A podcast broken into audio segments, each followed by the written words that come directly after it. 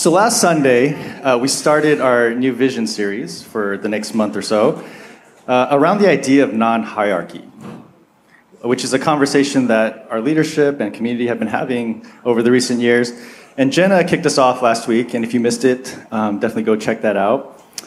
Um, but many of us grew up in faith communities uh, or organizations that embraced hierarchical leadership, and maybe we experienced unfortunate harm, pain that came from those structures.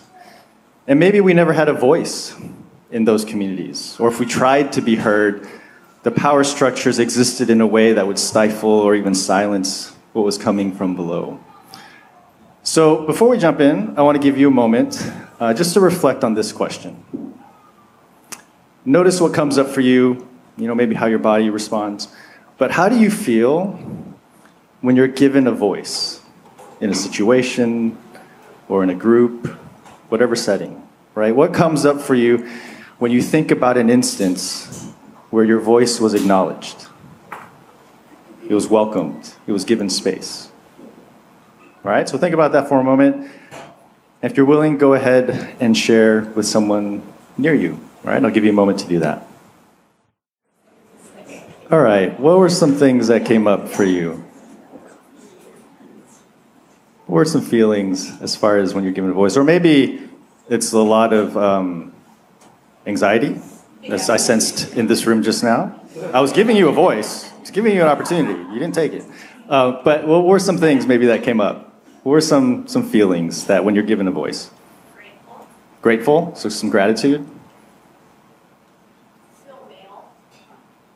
What's that? Feel, feel male. You feel male. Okay. Male, like, not used to it, but I got men armor. Got it. Not like mail as in envelope mail, but yes. Gotcha. Gotcha. Like, uh, when male, male people Yes. probably feel more like Heard, heard.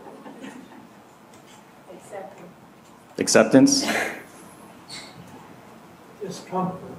Discomfort.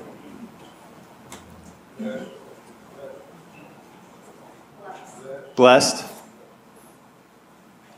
Anyone else? One more? Valued. Yeah.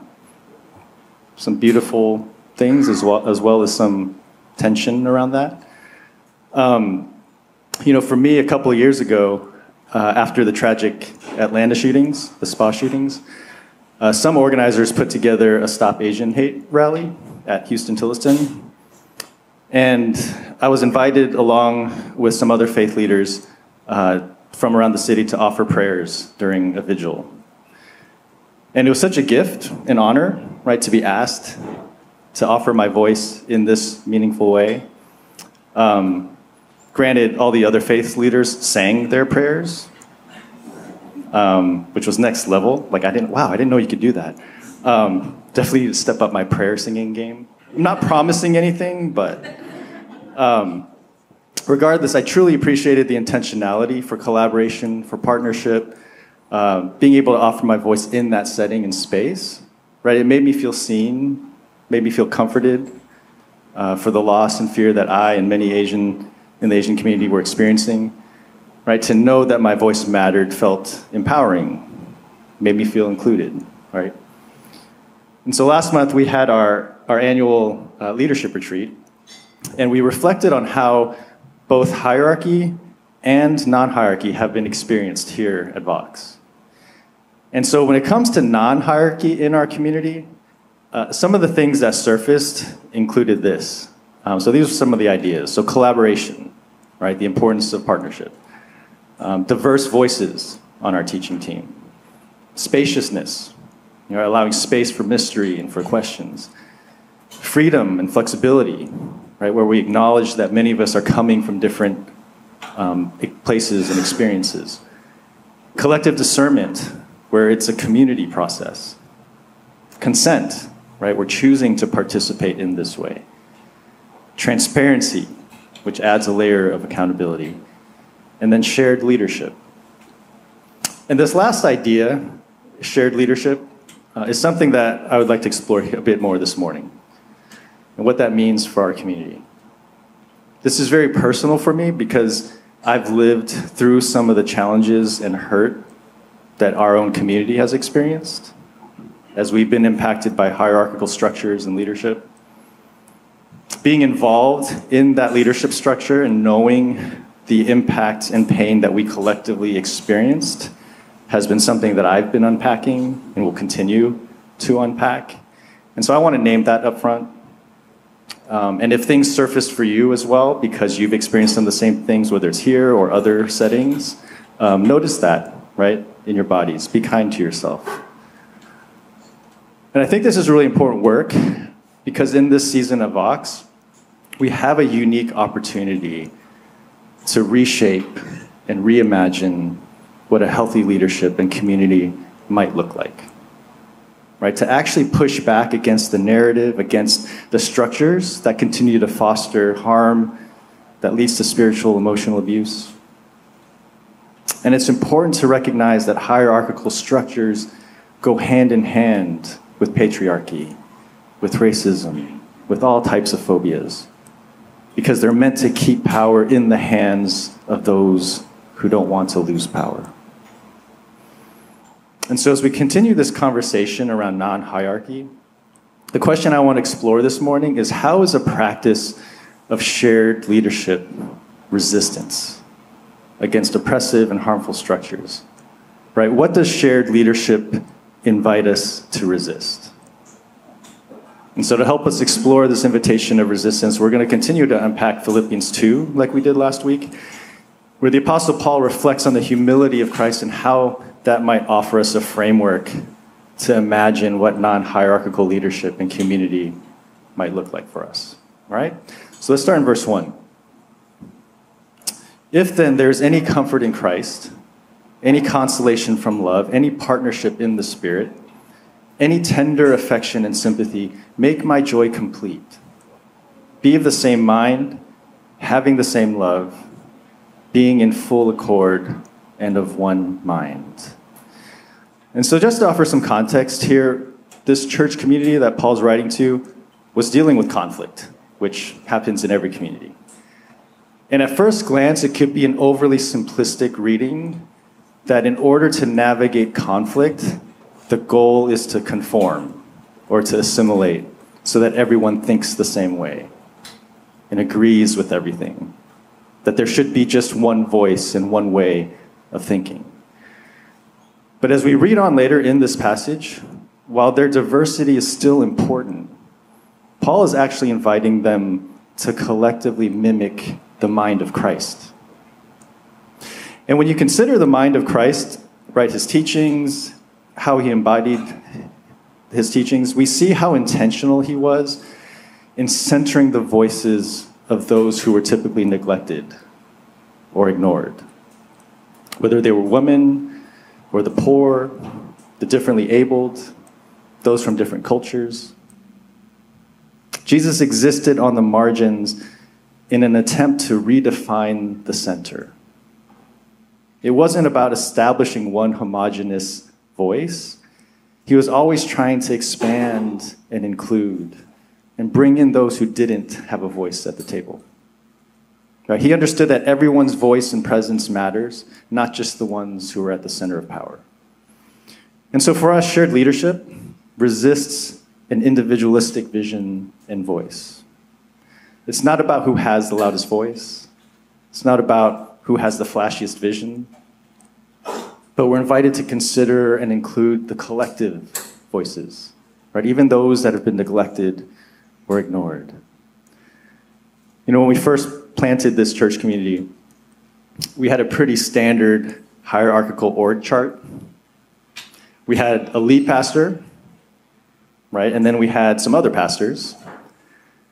And then we had our navigation team, which would offer guidance in long term planning. And then we had staff and ministry teams that would support and carry out the vision. And with the lead pastor, sometimes it was simpler just to entrust one person to figure out the vision and direction of the church. And over time, though, it also became harder to question that voice and easier to fall into groupthink right? And not consider the wisdom of other voices, especially underrepresented ones. And over the years, this worked until it didn't. You know, in the middle of the pandemic, while we were still in lockdown, you know, our former lead pastor, founding pastor, left this community unexpectedly, uh, didn't offer anything in terms of transition. And so there was a lot of hurt. There was a lot of confusion. There was a lot of grief um, that we collectively experienced. And that painful experience also held up a mirror for us. It forced us to deeply examine how we view leadership, where the areas of unhealth were when we relied so heavily on one individual's vision and voice. It invited us to reconsider and reshape the impact of hierarchy and individualistic vision.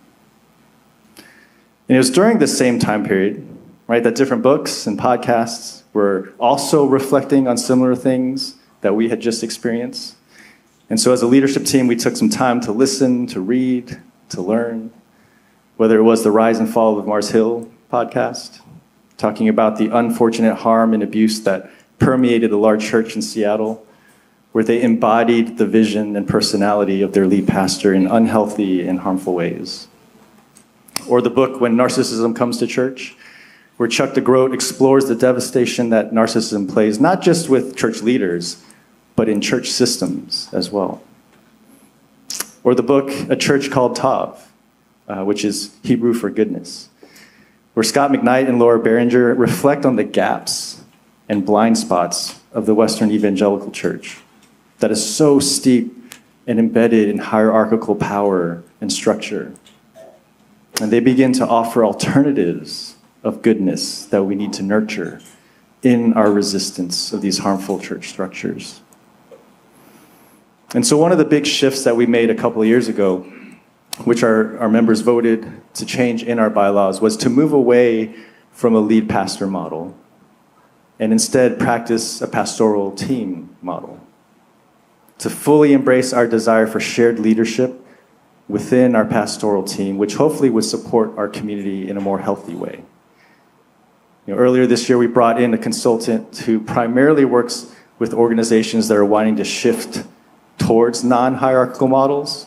And so he spent time with our leadership team, our staff, and just to begin the work of setting up structures, developing a way of work where our staff can embody non hierarchical practices.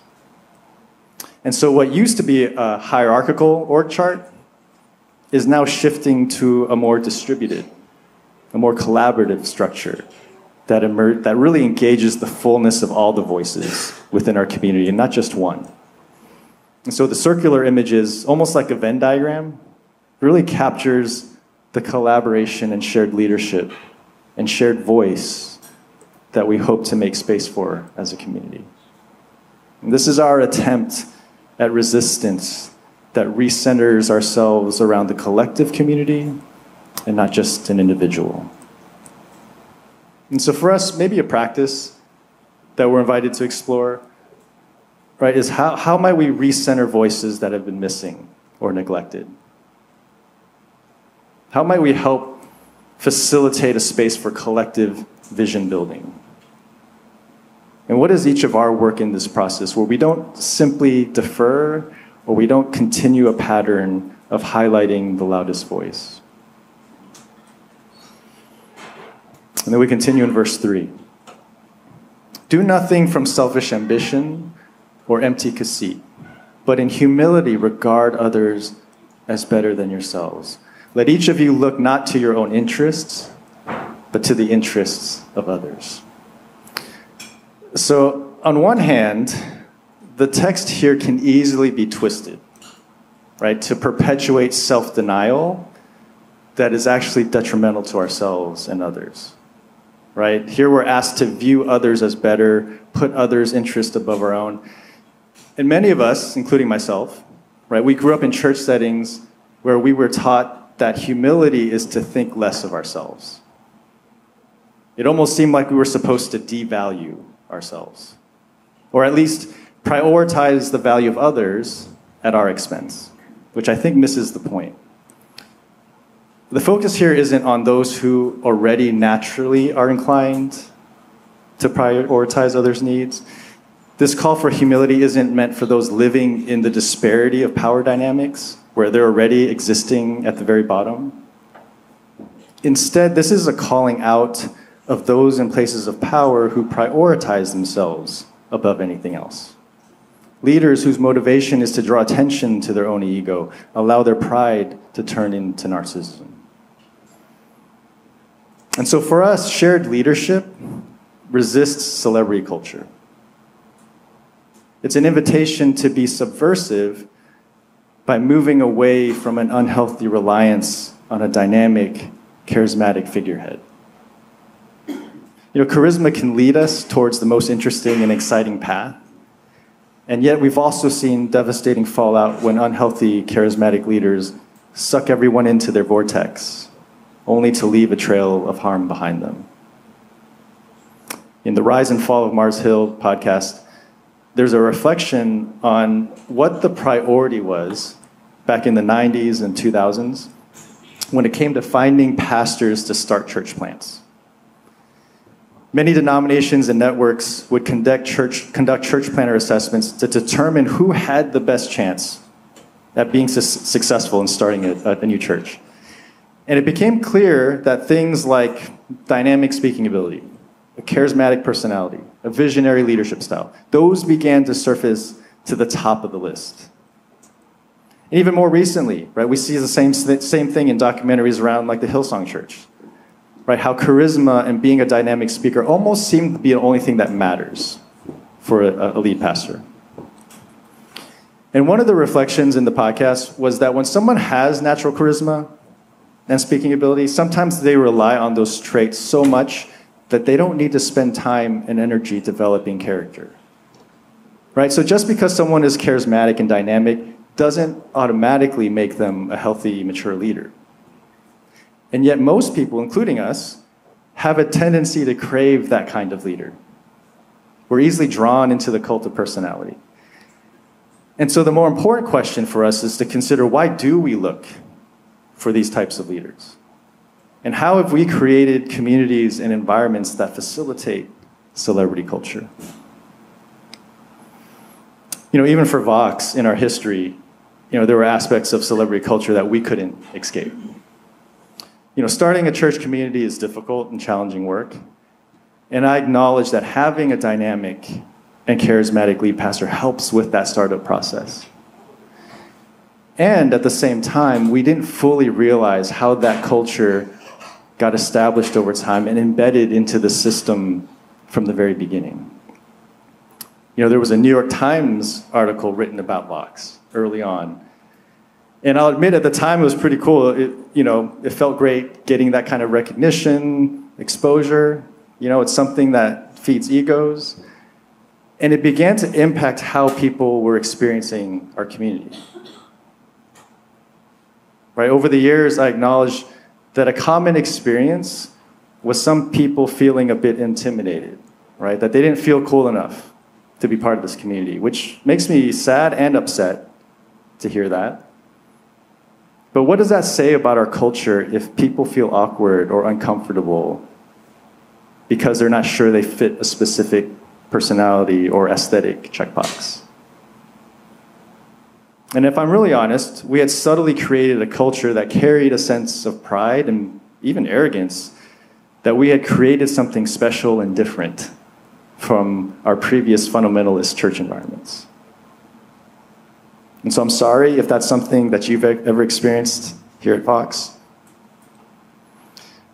But when we look again at the life of, of Jesus, there are many instances where he pushes back on embracing celebrity. Right? In the wilderness, before his ministry starts, he rejects the temptation to have power and fame in this world. And then, after his miraculous feeding of the crowds with just some bread and fish, they all wanted to make him their king, but he avoids them by running off to the mountains to be alone. That seems to be a common theme that Jesus would disappear or quickly leave anytime the crowds were ready to push him up the celebrity ladder.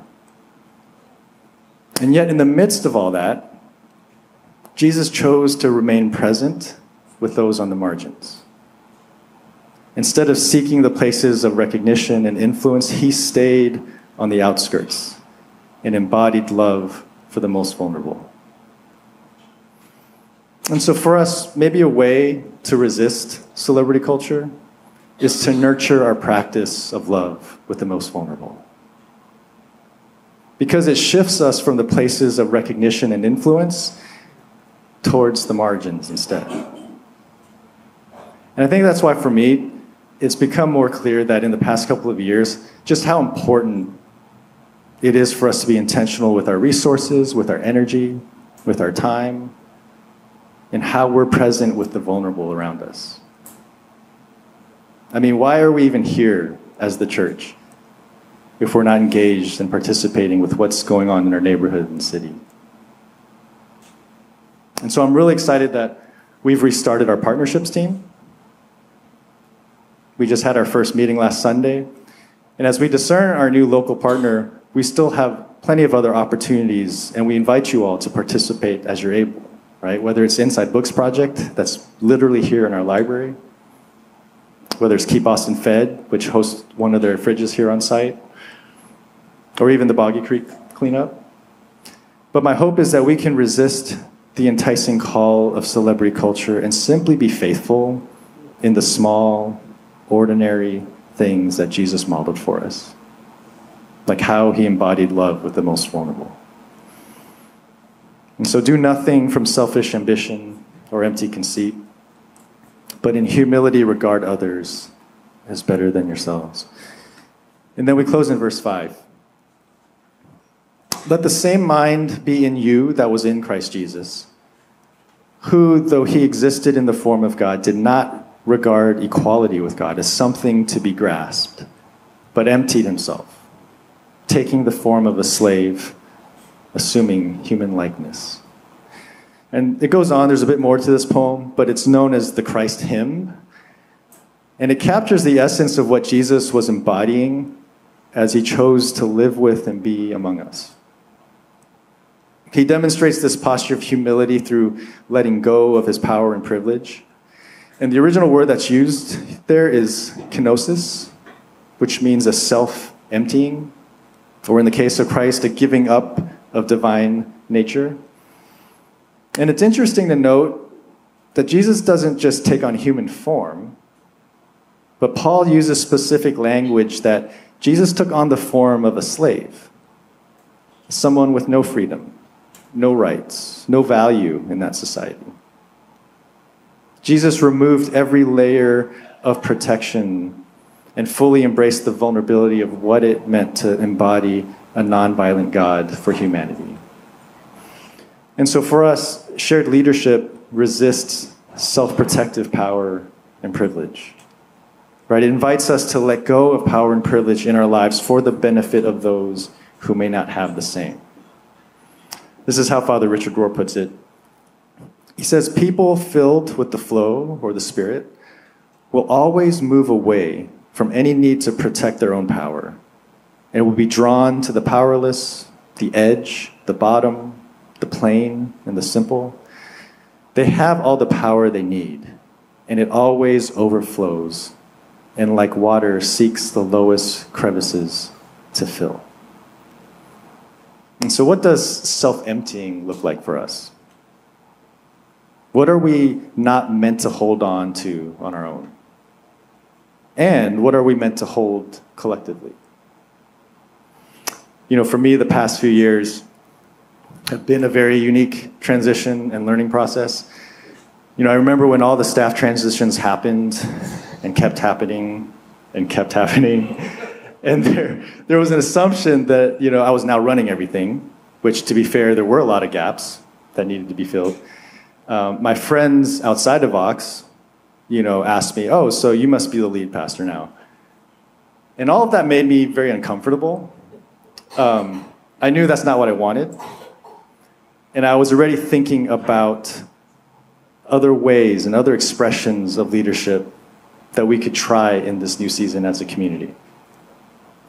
And so, as we started this journey towards a pastoral team model, and what shared leadership could look like, right? We slowly started adding to the team.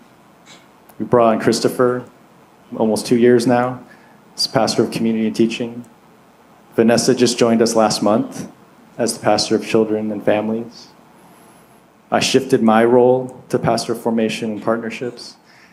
And so there's a lot of hope, there's a lot of excitement around this new expression and possibility.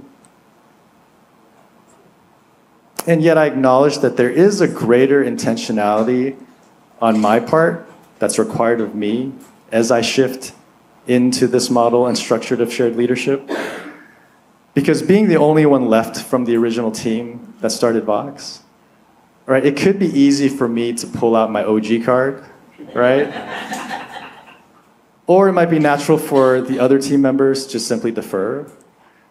But I'm really committed to the reimagination of leadership because I truly believe that a non hierarchical structure is more healthy for us as leaders and for us as a community. And we have Christ's model of what it means to embody a posture of humility and how that translates to shared leadership. And so, what is each of our work in letting go of self protective power and privilege? How might we help facilitate a space and community that doesn't hold on to our perceived power so tightly?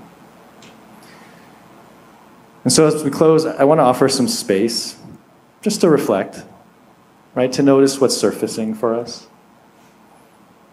As I've shared about our experience here at Vox, our hope to embody a more non hierarchical space. Right? We're invited to resist an individualistic vision and voice, to resist celebrity culture, to resist self protective power and privilege. And so, what is our work in reimagining what the greater church could be in the aftermath of the hurt and pain that so many of us have experienced. And so, if it's helpful, um, close your eyes, take a deep breath, inhale through your nose, and exhale through your mouth. And take one more deep breath.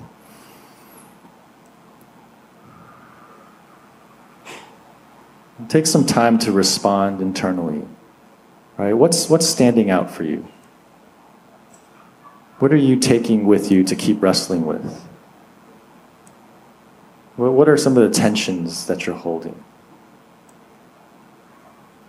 And maybe what is something that God's inviting you towards as a response? give us a moment to reflect in silence.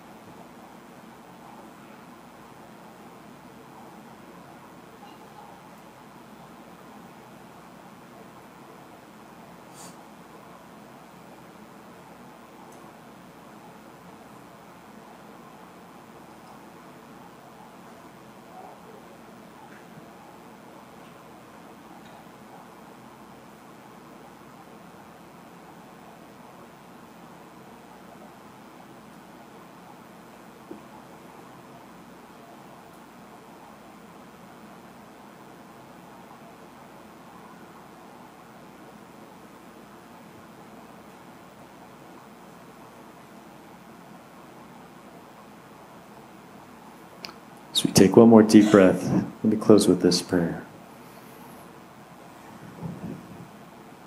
God, who is relational, three in one, always looking to include and collaborate. May we seek the voices not heard and recenter our collective around the forgotten. Jesus, who did not choose the path of fame, walking humbly with those on the margins May we embody the same nearness and practice love with the most vulnerable. And Spirit, who guides and gives us life, breathing into us the authenticity of who we are. May we have courage to let go of that which keeps us bound to our ego and power. We ask all this in the love of God our Creator, the humility of Christ, and the freedom of the Spirit. Amen.